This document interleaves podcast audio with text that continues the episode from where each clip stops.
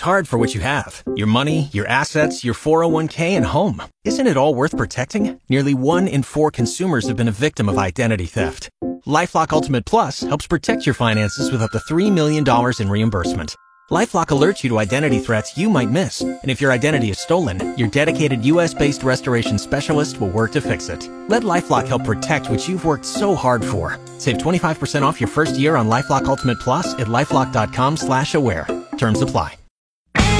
Quick action taken when it comes to school meal debt. Good afternoon. I'm Jeff Motz, 56 at KFOR. Lincoln Public Schools announcing today they will suspend referring additional families to collections and will recall current accounts with an outside collection agency for delinquent school meal accounts.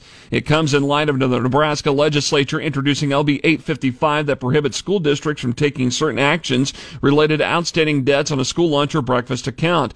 LPS Associate Superintendent Dr. Liz Standish says the Foundation for Lincoln Public Schools will continue continue work with LPS's nutrition services in using donations designated for meal debt to address those delinquent accounts. We will provide additional communication with families once their balance gets to negative $200, which might be about two months worth of meals, we'll begin having conversations with families, um, resources available. The LPS board will consider a staff proposal that revises district policy and procedures at next Tuesday night's meeting. City officials today kicked off a multi-year project that would have all lead water service lines in Lincoln be replaced at homes and businesses free of charge to owners.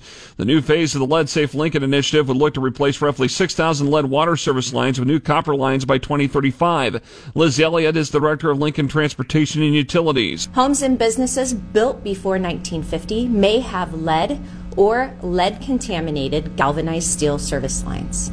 These privately owned lines have the potential to add lead to the water at the home or business. More details can be found at KFORnow.com. Five days on the run for a missing inmate from the Community Correction Center Lincoln ended Wednesday with his capture in Arkansas. The Nebraska Department of Corrections says 47 year old Jonathan King was arrested by police in Little Rock.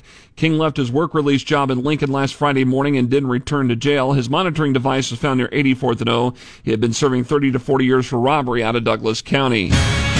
Sunny and breezy later today and a high of 61. I'm Jeff Motz, KFOR News.